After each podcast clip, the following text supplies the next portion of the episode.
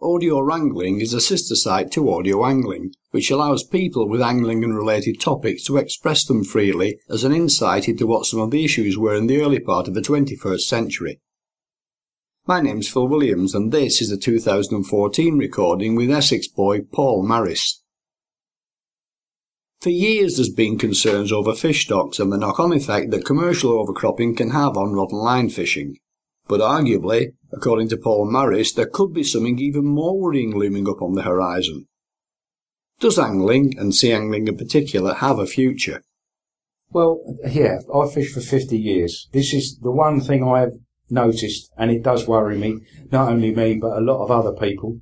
I've been involved with quite a few clubs, I mean like a national one, like the British Conger Club, and that is the lack of the youngsters that are going to follow us. I mean, what I've noticed now, most of the clubs, most of the people you see on charter boats now are of the same era, the same age group, and there's not enough youngsters following through. So it does worry me what's going to happen when we pack up with the numbers and what have you. Charter skippers, I mean, there are a few, I do know a few young charter skippers, but they are few and far between.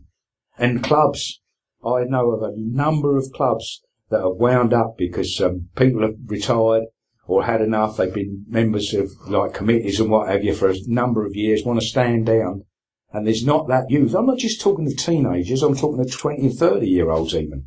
There's not enough of them, and there's not enough enthusiasm to carry on, and it is a worrying thought. And the reasons, I don't think you can pinpoint it to one reason. I think it's a, an accumulative thing. It's a number of reasons. Cost, obviously, it's not cheap. Diesel's expensive. I mean, I've been a businessman. I know running costs and overheads and whatever, insurances and moorings and whatever and that. And it is very costly to run a charter boat. So they've got to up their price. Money's not available like it used to be. I can remember the days when you charter a boat for one hundred pounds, one hundred fifty pounds. I mean, now we are talking about four hundred fifty pounds for inshore and six hundred pounds for offshore. It's a lot of money. So whereas the normal run-of-the-mill committee member would be going fishing once a month, he can't afford to do that now. And especially clubs like us that don't live on the coast, so have to travel, and a lot of the time when they travel, they stay overnight. Not only have you got the cost of the boat, you've got the cost of the petrol, parking, overnight stays, drinking, eating. It's a costly exercise. So whereas they was doing it once a month, they might only do it once every three months. And plus the fact the youth of today is all electronics now, isn't it? I'll give you an example. Sid and I, we was, I mean, I do a lot of fishing abroad. We was at an airport, and we was a couple of hours early for our flight, and we was sitting there waiting for the, well, I don't know, in an area there must have been about one hundred fifty seats there.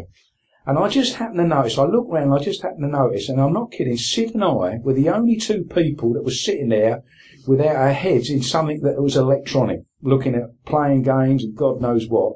And I'm afraid that is the youth of today now.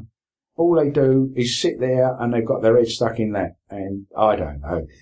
Um, it, and resulting from it is a complete lack of social interactions and skills. It is. Tweets, texts and emails instead of the spoken word distributed by hermits who rarely, if ever, see the light of day. There was a, a cartoon in uh, in the mail a few weeks back, and I, I, it was a young wife texting her husband who was sitting in the living room watching the telly. And she was in the kitchen, and she texted him to ask him what he wanted for tea. And that just about sums it up, I think, to be honest. Uh, you know, and that's that's where we are. But as I said, it, it is a concern because I'm passionate about, I know I'm sea fishing, but I, I'm talking about fishing in general. I mean, there probably are more youngsters do freshwater fishing than there are sea fishing. But uh, it is a worrying thing. And I mean, like the British Conger Club, when you think that is a national thing, and they are struggling, they really are. I mean... Well, they, they've got to a stage now where they have their A G M over the same weekend as they do their championship, just to get the numbers there to hold a, an A G M. It's just not the interest there. And you sit there and you look round, and I bet you there's not two or three people that's under the age of twenty-five that's sitting there. We're all forties, fifties, sixties and seventies. As you know, I'm a small boat fisherman, and where I launch along the Fowl Coast, we have three tractor launching clubs. I think they have a potential membership pegged at around seventy boats for each of the three. There was a time back in the nineteen seventies when you even had to go on a waiting list, on top of which people were also using Land Rovers and handballing the lighter boats to the water's edge. It was literally like a dinghy car park out there. But these days you're lucky even to see half a dozen other boats, and I wouldn't be surprised if the three clubs would fail to muster seventy boats between them now. In some ways it's the same situation as with motorbikers. In years gone by it was always the younger people who owned the bikes. Now it seems it's those same people having grown on and retired with enough disposable income to revisit the good old days. But as with the small boaters, charter anglers and the like, what happens when they, or should I say we, slip off the radar? Yeah, I don't, I know. A lot of the skippers I, I use, they're, they're mates. I mean, we we talk often. I mean, they'll, they'll email me and stuff like that. And I've asked them the question. I said, well, your scenario, are you doing more individuals now, or are you still with clubs? And a lot of them have said the same thing. They've still got clubs that go use them. But whereas once upon a time they filled the boat easily, no problem, they book twelve trips a year and they fill them. What they're getting now, they'll phone them up three or four weeks prior to the actual date. I say, whatever the skip's name, say Chris, say, Chris, look, mate, we've only got four. Can you make the numbers up? Honestly, Phil, as you say, right across the board, right across the country, it really is worrying. There's no two ways about that. And I mean, I know two boats in particular down at, out of Weymouth now. Basically, nearly all their trade now is individuals. They just specialise in individuals. They work at their websites and uh, they're just filling their boats up with individuals. And they seem to be doing more bookings than the other boats that used to have clubs. So, it... Well, I don't charter fish to the same extent that you do. But do you think that if this trend does carry on, charter spaces will become harder to find as more and more boats go out of business? Or is that already happening? And might that not make for better fishing for the few boats and anglers that do continue? The one thing that's gone now are the cowboys, definitely. There was a lot of here today, gone tomorrow's, and they haven't survived. I think the ones that are about now are as good as it gets. I mean, obviously, you've all got your favourite skippers and you've all got your favourite ports.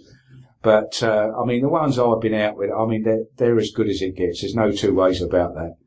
But, as you said, it's not one specific thing. Yeah, the fishing's changed dramatically. The tackle and everything now is as good as it gets. I don't think you can get any... In a way, it's probably got a little bit too scientific as far as I'm concerned. I like to keep my fishing simple and all that, but that's me, personally. But not only is it price, it's... Well, it's all sorts of stuff, really. It's, I think generally with the youngsters, it's lack of interest. They just don't seem to want to know.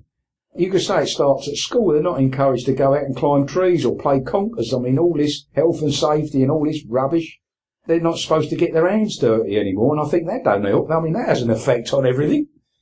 So, you know, where do you draw the line? Children are mollycoddled, I think, to a certain extent. Uh, stuff's too easy. I think the way I can see the way things going nowadays, in the end, we're not going to need arms and legs because we're not going to use them.